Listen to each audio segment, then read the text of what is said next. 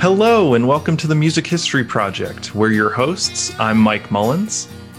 Dan Del Fiorentino. And Ashley Allison. All of our content comes from the Oral History Program, which is sponsored by NAMM, the National Association of Music Merchants. That collection is over 4,500 interviews and constantly growing. If you'd like to learn more about the program or view any interviews that aren't featured, visit namm.org/library.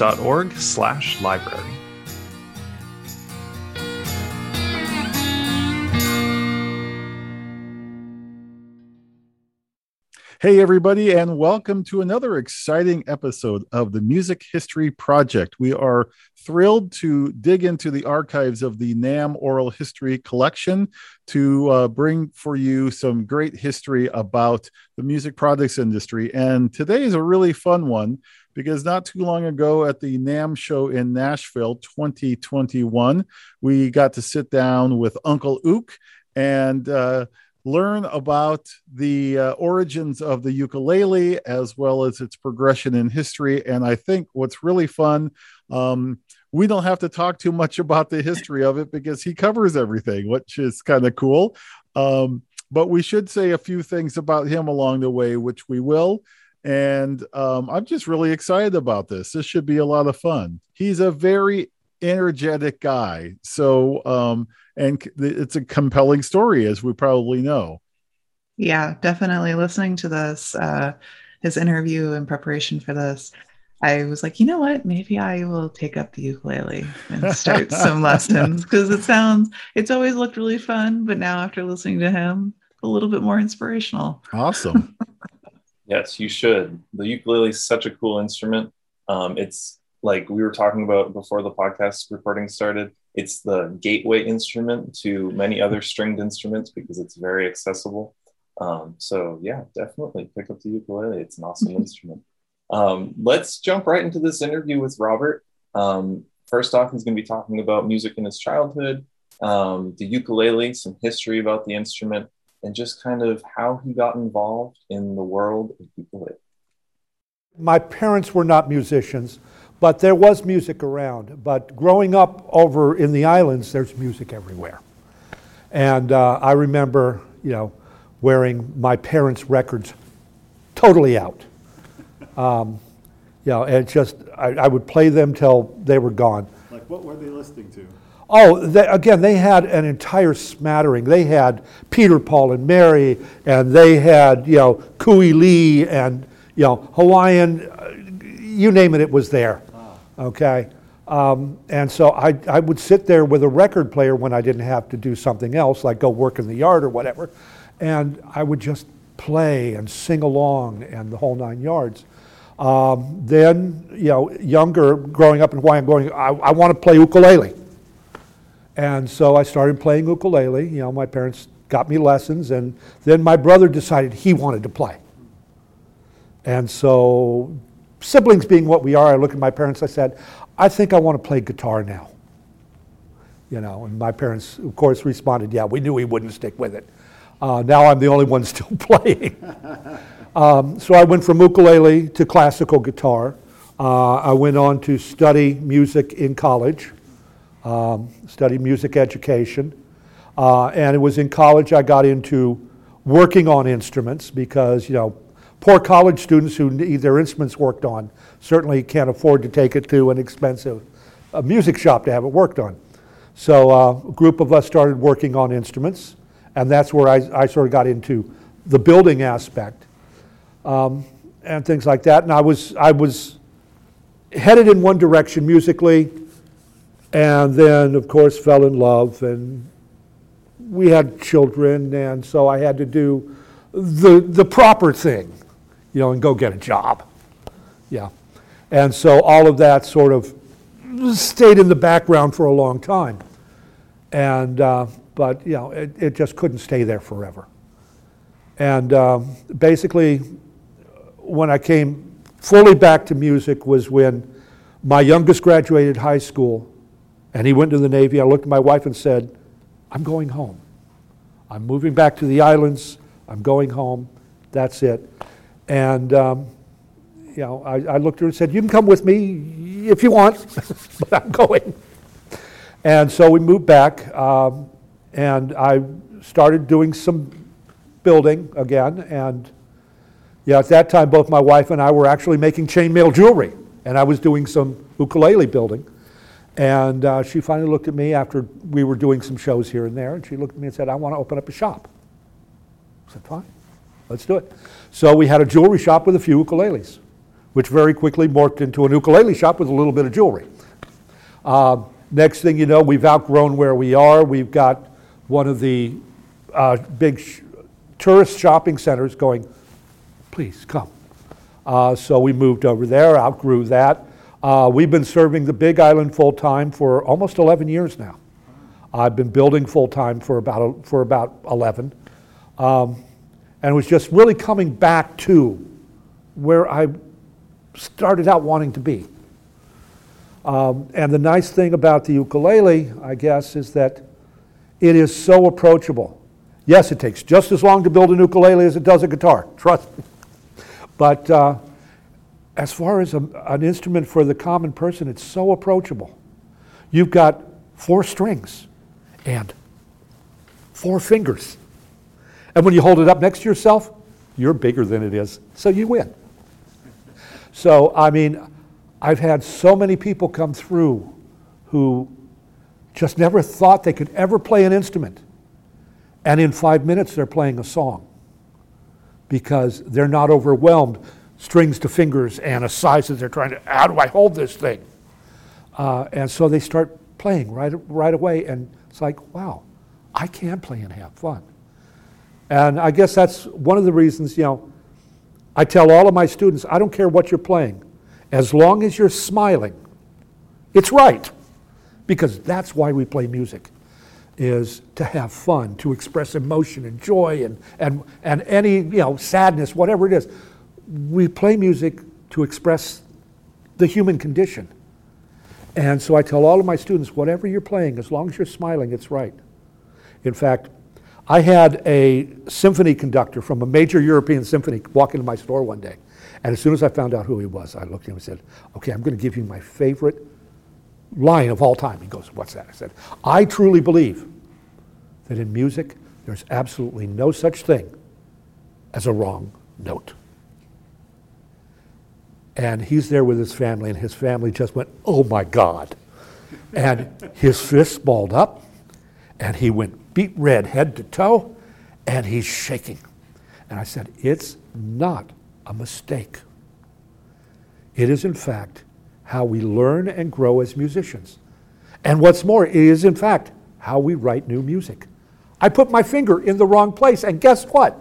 It sparked an idea, which creates a whole new symphony." And finally, his fists unclenched, and the color came back into his face, and he's going, "Oh, okay, I'll give you that one, but only if you're playing alone." You know, and it's one of those things, I truly believe you can't make a mistake in music, even playing in a group. I don't believe that's a mistake. It's how we learn, we grow, we express ourselves in new and unique and joyful or sad or whatever ways that sort of explain the human condition in a way that everyone can understand. And I find that, you know, having gone from ukulele as a child to classical guitar, and now back to mostly ukulele, being played like a classical guitar, the ukulele is just the most universally relatable instrument I've ever found. Because in a matter of 5 minutes, I can have you playing your first song without you ever going, "Wow, you mean that's all I have to do? What's that? Yeah, that was it. That was, you know, maybe beating on a rock might be easier, but other than that." Very well said. That's really neat. Well, while I have you, yeah, I would love your thoughts on the, sort of the brief version of the history of the ukulele. No problem. I'll be glad to give you my version of the brief history of the ukulele. And what I know from what's the history on the island. Okay, a lot of people believe the ukulele came from Portugal. The fact is, Braguinhas and Cavaquinhos came to the island from Portugal. The ukulele didn't exist yet. And that's where people make the distinction. They go, well, it came from the Madeira Islands. Go, no. The Portuguese came from the Madeira Islands. I believe it was in about, 1847 when the Raven's Crest docked in Honolulu with a group of immigrants from the Madeira Islands, which, of course, at that time were having a major downturn in their economy. So they came to work the sugarcane fields. And the ship's records show that on that boat, there were 3 gentlemen listed as carpenters. And amongst all the belongings listed were 4 stringed instruments. And those were, as I said before, a combination of braguinhas and cavaquinhos. And one of those gentlemen who was listed as a carpenter was actually a luthier. He was the son of a cobbler in the Madeira Islands who had been apprenticed as a child to a luthier. And so he grew up building guitars. But when he signed on board the ship, they didn't know what a luthier was, so they put him down as a carpenter. You know, that was just easier. So when they got to Honolulu and they started their jobs, well, what they used to do in the Madeira Islands is after a hard day's work and a hearty meal, they would gather on the street corners, sing, dance, and play and catch up on the day's news. That was their version of CNN back in the 1800s, was to gather around, sing, play, and have fun. And so they did that in Honolulu. They gather on the street corner and they sing and they dance and they play and they swap stories. And of course the Hawaiians started gathering around and watching all of this.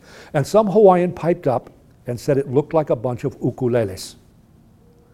Now, the word ukulele is a combination of 2 Hawaiian words. Uku, which means flea, as in, my dog has fleas. And lele means to jump about wildly. And what he was talking about was the way in which the Portuguese were playing the braguinhas and cavaquinhos in true Iberian style, with the fingers jumping up and down on the strings, going back and forth. And some Hawaiians said that looked like a bunch of ukuleles, a bunch of fleas jumping up and down. And next thing you knew, everybody in Honolulu wanted to learn how to do that ukulele thing. But the problem is there's only 4 instruments on the whole island. And the 4 gentlemen who have them aren't giving them up, because they found out very quickly it was the quickest way to get an invitation to go to the palace and drink oki with the king. And the king, King Kalakaua, would do that because it was the only way he could get a hold of an instrument and learn to play. And so one of the diaries of one of the housewives is filled with entries where she's fuming over her husband coming home from the palace drunk, instead of being working in the sugarcane fields like he's supposed to. And I that's got to be a comedy of errors when he walks in and goes, but dear, what was I supposed to do? You know. So Manuel Nunes, as the gentleman that we were talking about, the luthier, he looks at his wife and says, what am I doing busting my back in the sugarcane fields? So he goes to downtown Honolulu, down on King Street, rents a storefront, and opens up a workshop. And he creates not a braguina, not a cavaquinho, but he creates a hybrid. Basically, it's a miniaturized classical guitar. But it got small, so now we don't have room for 6 strings. So he pulls off the 2 bass strings. And so the bottom 4 are still tuned like the guitar. But that string number 4, that high string that we find, goes up an octave from the guitar because the scale length is too short. And to hand roll, they had to hand roll their strings back then from animal gut. And to hand roll a low G string didn't work. So he took it up an octave. So your 2 outside strings, your G and the A, are tuned 1 step apart. It's in fact the same string. So he only had to hand roll 3 gauges of string to get 4 notes. It was a genius idea. But he creates this miniaturized classical guitar and says, he looks at everyone and says, hello, ukulele. And it was an instant success. Next thing you know, everybody in downtown Honolulu is buying an ukulele. The other 2 carpenters from the ship go, if Manuel can do this, I can do this. So they go down and they start workshops and start pumping out. Next thing you know, within a few months, the ukulele has actually gone around the world on the sailing ships. And as soon as it hits Europe, they yank off the high G, put a low G on there. And they could do that because they had machines rolling strings. And so at the turn of the century, you find these books in Europe going, how to play the low G tuned ukulele, which I laugh about because it's exactly the same way you play the high G tuned ukulele. It just has two more steps down in the scale. So I mean, that's sort of how the ukulele started, was just Manuel Nunes created an instrument that everyone wanted but just didn't exist yet. And it was an instant success. And it's still one of the most popular instruments today. So again, it's such a fantastic interview. I think you guys can kind of start to feel his spirit and just his excitement and love for the ukulele and the Hawaiian culture that's behind that. And just a really fun telling of the history of the ukulele, for sure. Learned a lot there. So he's obviously very passionate about it. He's done his research and he's lived some of it, which is great. You know, we're getting now to a little bit more pop culture, a little bit more current times. And this is where Uncle Uke continues to shine, because he knows firsthand some of the trends and some of the people who helped put the ukulele on the map. And I really appreciate that about him. A couple of the people that he's going to be mentioning coming up in this next section are very important to the history of how the instrument progressed in pop culture, especially here in the United States. One of which I just wanted to call attention to is Arthur Godfrey, who had a radio show. He's kind of, I believe, in many circles, believed to be the first disc jockey, the guy on the radio to play pre-recorded songs and talking in between. I think actually it was Arthur Godfrey who did that, certainly at a national level. He also started a talent scout before America's Got Talent. It was Arthur Godfrey, and I think 1938 on the radio, and that morphed into a television program. And all along, he would strum on the ukulele every once in a while, and particularly, I believe, when television came around, he was on the cover of TV Guide a couple of times, and I've heard mention of that several times during the years of collecting these oral histories, about that being a big influence. Music retailers saying people would come in with their copy of TV Guide. I'm not really sure what this instrument is, but I want one because Arthur is playing it. I mean, that's pretty cool. So yeah, very important element. He also, Robert also mentions folks like Daniel Ho and Pepe Romero Jr. And I'm really happy about that, because both those guys we got to interview, which is really, really cool. Yeah, and you can check out those interviews on our website if you'd like. Head over to namm.org/library. On the sidebar, click on Oral History Interviews, and then we have a pretty advanced search there. You can search keywords or names. Or we have a great tag system. Just type in the ukulele and you'll see everyone associated with ukuleles. Awesome. So let's jump back into this interview with Robert. He's going to be talking about some of the stuff we were just mentioning, other innovations in the ukulele's life, other important people that brought attention to the ukulele, and just some more current events associated with the instrument. So here is more of Robert Yates. About 25 years ago, when suddenly you started seeing this major resurgence. Now, on the islands and a lot of the other rest of the world, the ukulele never died in popularity, but it did on the mainland. And that's what we as Americans saw. We saw the mainland. And where is it? I don't see it. Nobody plays an ukulele. In fact, I had one customer come in. He goes, I want a really good ukulele, but I can't justify paying $1,000 for a handmade ukulele because it's an ukulele. He says, I just spent $3,000 on my last guitar, but I can't spend $1,000 on an ukulele, because in his mind it was still a children's toy. And a lot of your stores here on the mainland, a lot of music stores, still view the ukulele as a children's toy. So you have a hard time finding a true quality instrument in the ukulele, which helps keep that view of it's really a toy. It helps perpetuate that view. When you hear a high quality instrument, and It's being played and you go, I didn't know you could do that. I hear this all the time. I didn't know you could do that on an ukulele. When I'm playing flamenco on an ukulele, people go, huh? You know, or I go in and play some Grateful Dead tune. And they're going, but I thought you could only play Hawaiian music. Well, I go, well, I guess that's Hawaiian music now because it's on an ukulele. You know. Did any of those plastic versions play well? There are a few of them that will play acceptably. But again, you get this very flat, thready, tinny sound out of it because it's plastic. Yeah, right. How do you get a depth of tone out of plastic? And the fact is you don't. Same thing happens when you're dealing with plywood. It doesn't. Sound in an instrument is not just created in a box. It's created in every pore of the wood. But with plywood, you've actually filled all those pores with glue.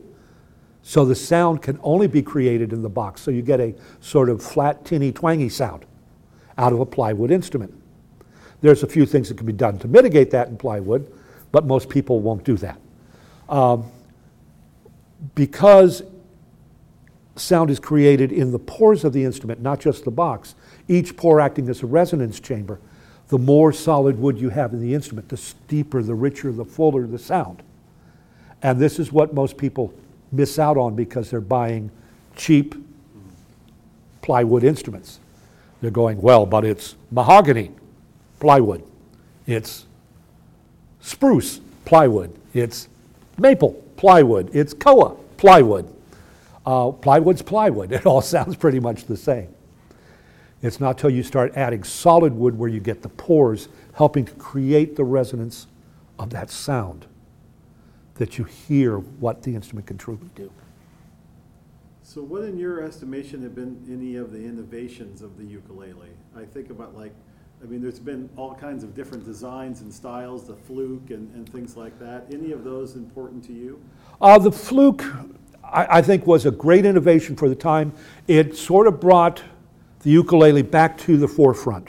Bette Midler still plays her fluke on stage. Okay, she has a ball with that thing. But again, there is a lack of depth of tone in that because it is mostly plastic. Okay, it is a carbon fiber body, so it does have a lack of tone to it. But when you're on stage being mic'd like that, sometimes that's not as much of an issue, especially with that big flower on hers. It really lights up the stage.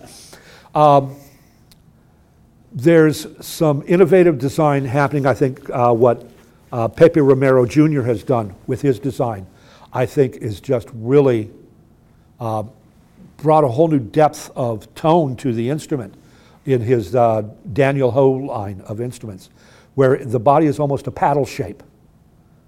People look at that and go, that's not pineapple, is it? And go, no, the best I can call it is a paddle shape.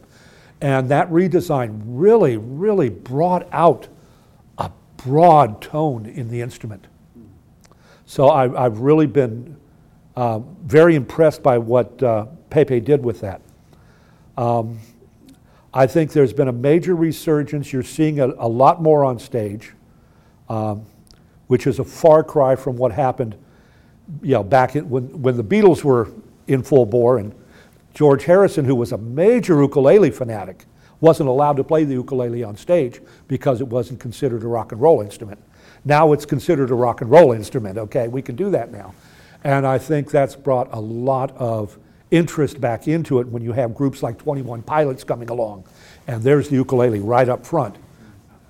You know, that's done a lot to spark that interest. I think there's a lot of good things coming back into it, a lot of innovation starting to happen. But I'm just seeing a number of companies being a little hesitant to step out a little further because, again, you do have to worry about your bottom line. And when I can sell 1,000 of the, you know, $40 instruments, which are, you know, the plywoods, versus one handmade, okay, what am I going to do? What are your thoughts on the role that Arthur Godfrey played? Arthur Godfrey is one of the two people who is credited with creating the baritone ukulele. I don't know if you were aware of that. But he was one of the two people who was given credit for creating the baritone ukulele. Godfrey was a huge, huge ukulele fanatic. He learned to play from a gentleman who came from Oahu, who took Hollywood and the big bands by storm. But he would end his show every week on the ukulele. And he had a line of ukuleles that you could buy that came along with a little attachment you could put on there to make the chords for you. And so, I mean, that attachment's been around for a long time. I've seen it go through several iterations. But, I mean, it was a huge selling thing. And back then, and that was, you know, sort of before things started going downhill on the ukulele. But what he did with the baritone is the only one of the four traditional sizes traditionally tuned differently, where the soprano, concert, and tenor are tuned G, C, E, A, which is the bottom four strings of the guitar at the fifth fret. The baritone was tuned D, G, B, E, which is the bottom four strings of the guitar at the first fret. So it is in that it sounds like the guitar, missing the two bass strings, and that's it. And it was a huge step forward in the ukulele world when that occurred, because suddenly I extended the range of this instrument immensely. One of the newer things that has happened in ukuleles is in string technology. With the advent of fluorocarbon strings, we've got some new tunings that are available. Prior to recently, the soprano, concert, and tenor could only be tuned G, C, E, A. Now you could put a low G on there, but it was still just G, C, E, A. And that was due to the scale length. The scale length was too short to hold anything lower. The baritone scale length was too long to hold G, C, E, A. It would snap the strings. Well, with some of the new string technology, guess what? We can now go back and forth. So right now I've got my tenor over here tuned D, G, B, E with the new tenor strings that can now take it on down a fourth to where the baritone traditionally is. So we have a lot of new things happening in string technology that are expanding the range of the instrument. Another celebrity I wanted to ask you about that I thought did an awful lot for bringing back the ukulele was Iz. Brother Iz. I heard that his version of the Over the Rainbow is the most downloaded and most recorded song in Hollywood soundtracks of any other song. But online, it's one of the most downloaded songs ever.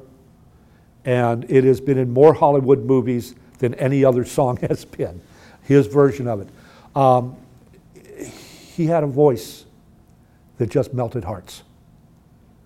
I call it a voice of an angel. He just really did. Sweet, gentle spirit. And you couldn't help but listen and fall in love. And when he played Wonderful World and Over the Rainbow as that medley, everyone just said, yeah, that's it. I want to do that. And it's the most requested song at weddings in the islands. One of the most requested songs for me to teach people when they come visit. They want to learn how to play Over the Rainbow. And did you know him? I did not have the pleasure. I was actually, as I call it, wandering the wilderness in the mainland. Oh. During the time he had, you know, come to the fore. I knew a lot of people. I know a lot of people who knew him, but I did not get the pleasure of meeting him. Yeah, it's just amazing how one person can have such an impact on an instrument like that. He took it from total obscurity on the mainland and brought it back into the forefront. He really did. As I say, on the islands, in the fifth grade on the islands, you're required to learn how to play ukulele. It never left Hawaii. You go throughout the South Pacific, it never waned in popularity. Throughout Europe, I had a gentleman come to me from Germany one time going, I need you to come and give classes in Germany and bring as many ukuleles as you can, because it is just so amazingly popular. I found out that two of the old violin makers in Germany stopped making violins and started making ukuleles because that's where the money was. Are you still making them? I am still making. Right now I'm actually moving my workshop from where it is in the Hilo store to our new shipping and receiving building, because I found that when I'm in the Hilo shop, I have time to do repairs and wait on customers, but I haven't had time to devote to building. I've got 5 electric guitars sitting on my workbench right now that I need to finish building. I've got a whole bunch of ukulele parts started that I haven't had time to get back to completing, because I'm just, when I'm in the shop in Hilo and working, I don't have time, the time it takes to devote to building. So I get one done every once in a while, and it lasts long enough to make the wall, and that's about it. People go, well, I don't see them on your website, because, well, they don't last long enough to make it on the website when I finally get one done. Hopefully with the move of the workshop, I'll be able to get away and start doing more of that again. What woods do you prefer?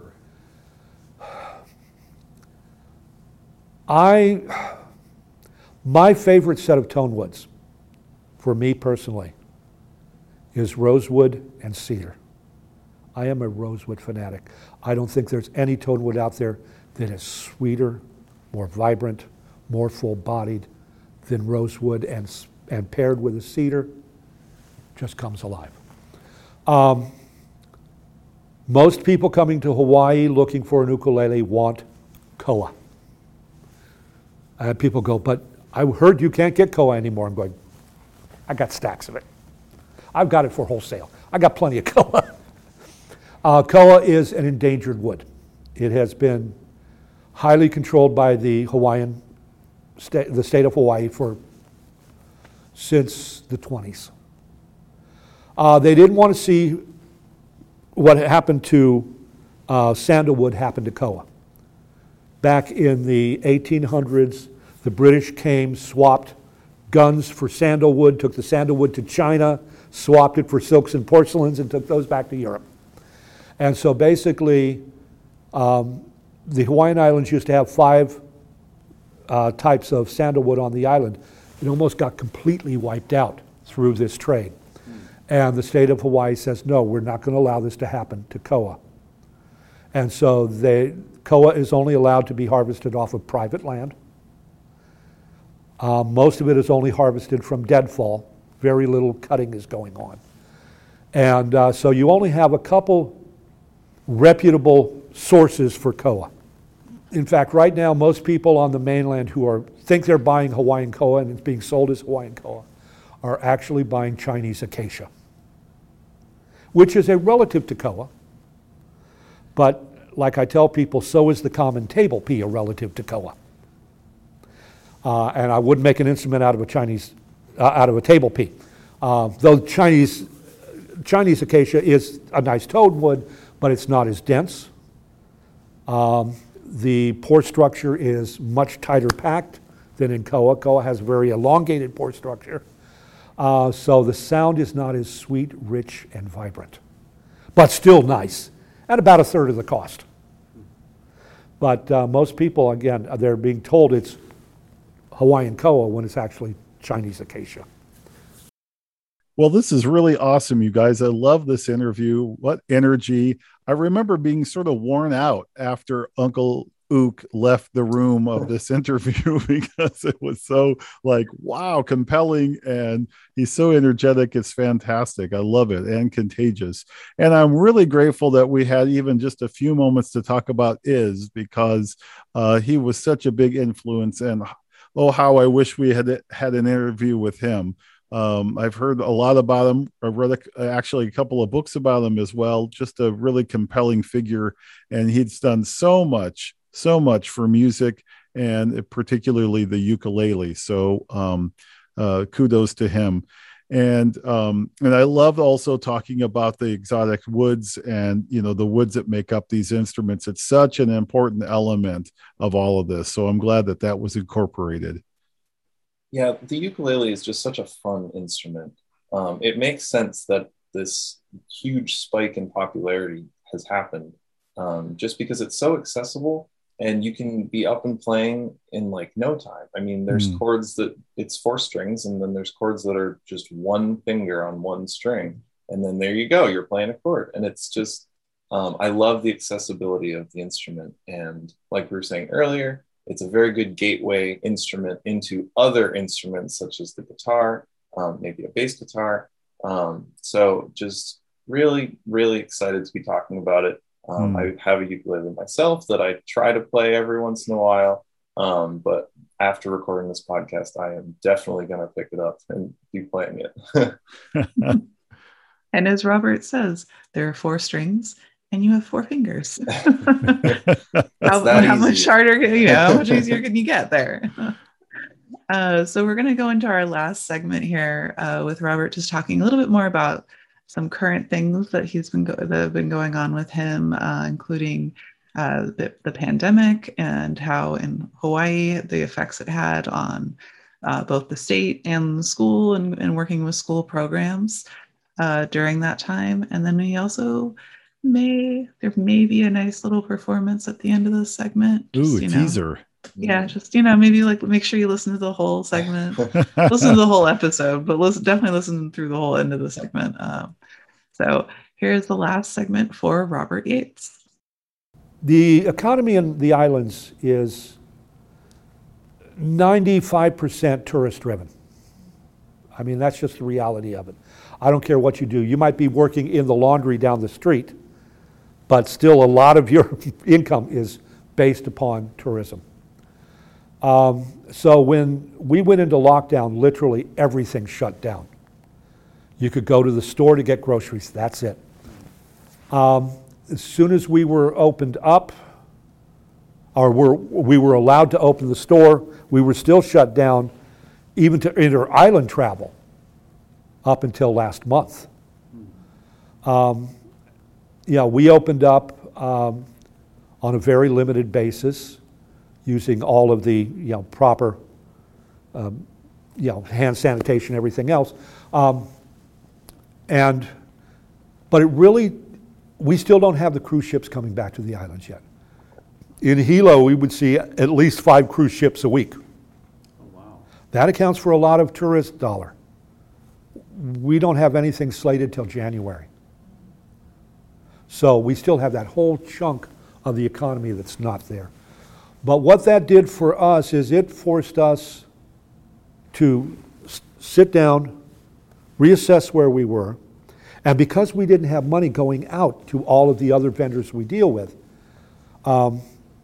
we were able to take our money and sink it back into the business by paying off what little debt we did have, and then growing our ukulele line, and we had been talking for years about adding a guitar line, and we got that launched during the pandemic. As I said, that's why I've got 5 electric guitars sitting on my bench right now for me to finish. But we were actually able to start our guitar line, where we have classical guitars, acoustic guitars, electric guitars, all in our Honu guitar line. Because like I tell people, in Hawaiian, Honu is the Hawaiian word for turtle. And I tell people it's a whole new world, so, get yourself a guitar. Yeah, that's my sense of humor, okay? It doesn't get any better, laugh now. What's the guitar line called? You have models? The Honu guitars. We the models are basically based, they're Hawaiian names. We will be getting them on our website soon. You still can't even find them on the website yet, but you can get them in the shops. But the line is growing. We had a lot of success through the pandemic because we have a school music program where the schools can come directly to us and pay wholesale price for their instruments. So instead of getting a plastic instrument, they can actually get a real nice wooden instrument for their students. And we out through the pandemic, has to be close to a dozen of the schools came to us. In fact, I got an inquiry from a school yesterday that I need to get back with. But here, of course, here I am in Nashville trying to do this, who's going, we want some ukuleles. So, I mean, that helped get us through the pandemic was outfitting the schools and their school music programs. And we're starting to branch out and offer that same thing here on the mainland. So the schools can come directly to us and get a really fine instrument for a very reasonable price. You know, as I mentioned before, I studied music education in school, but I always have had an issue with what is referred to as student-level instruments. I detest them because student-level instruments have a tendency to be not as well built. And so you have to learn bad habits in order to make them work properly. And so if you're going to go on to a better instrument, you have to unlearn the old habit and learn to do it the right way. So in many ways, I think we do our kids a disservice by giving them what's called student-level instruments. Because why teach yourself the wrong way when you can just start doing it the right way to begin with? A great example of that, we have a wonderful musician on the island. He has been playing since before I was born. He's marvelous on a student-level instrument. He can make that thing do things that you would never expect. He has been playing this forever. Whenever he comes into the shop and tries to play a professional instrument, he can't do it because he's learned all those bad habits for so long. He will never unlearn them. So he is now forced for his entire life to play a substandard instrument. Is he making a living at it? He sure is. He overcame the obstacle. And that's just proof that no matter what, if you really want to do something, you'll find a way to do it. And he did, and he's won several Grammys doing it. But you know, he will never, and it saddens me that he'll never be able to pick up a truly fine instrument and know the joy of touching it and having it just come to life. You know, there's something just magical. The first time you take a really fine instrument, put it in your hands, and you lightly touch it, and it sings and blossoms. And that's just a wonderful experience that so many people, because they're on student-level instruments, never get to experience. So that's one of the reasons we started our school music program, was to make sure that, you know, they'd have the best instrument possible at the best price that they could afford. Very interesting. That's, yeah, absolutely true. I mean, yeah, not only learning to compensate, but just being frustrated that you're not doing what your instructor is asking you to do, or is making. Are the instruments not capable of it? Yeah, right. Okay. Yeah, good point. And I've run into that so many times. You know, you're on an acoustic guitar, and to make a student-level guitar work, you've got to have what I call this gorilla grip to smash it down and make it work, you know. And a fine instrument, you should just lightly touch it, and it should sing. And that's really a major difference that so many people never get to experience. You know, the difference between playing a student-level violin and a Stradivarius. You touch that Stradivarius, it plays itself in many ways. It just, yeah, it does it. That's what it's supposed to do. It makes that sound go, yep, that's what I wanted it to do. Where on the student violin, you're trying to force it to do it. You know, and that's what I think, I try my best to help as many people not have to experience as much of that as possible. Very well said. So what is your favorite aspect of what you do? What is it that you enjoy most? Dealing with the kids. Those young kids who come in and watching their face light up. You know, because I love it when parents come in and go, I will buy you an ukulele, but you have to promise you're going to practice every single day. And I look at the kid and say, I want you to go and have fun. Practice. I look at parents and say, your kid wants to be a rock and roll star. And rock and roll stars get out there and they start strumming, go, yeah, start strumming and singing and playing and having a great time. Practice is going, da, da, da, da, da, da, da, da. That's practice, that's boring. Getting out there and playing a song, that's exciting. That's makes you want to play. Going over scales doesn't. There's time to learn scales. Let's learn how to fall in love with the instrument. So that's why I always take my students in their first 5 minutes, they're going to play their first song after 5 minutes or less. And it's really that simple to do. Let's go in, learn a chord. Thank you. That's your C chord. That's it? Yeah, that's it. Let's go on. Boom. And there we go. And at the end of 5 minutes, they're playing their first song with this biggest grin on their face, and they're hooked. They're hooked on music at that point. Not just the ukulele, but they're hooked on music. And that's where the joy comes in. I had a young man come in, it was 4 months into his school year. He came in, all excited, goes, I'm learning to play ukulele in school. I said, great, 4 months of the year. What have you learned to play? And his head went down. And he started kicking at the floor. He says, well, we're still on our C chord and our F chord. I went, whoa. I took him aside. In 5 minutes, he learned to play 4 songs. He's beaming from ear to ear. I said, now take this music, go back home and teach your friends. Okay? The instructor teaching at his school is one of the old school instructors. We're going to do this until we all get it right. We're not going to move on until we do. And so 4 months into the school year, they're all burned out, going, we're still doing this, and we're still doing that. And in 5 minutes, he learned 4 songs, and he was hooked on music. That's where it is.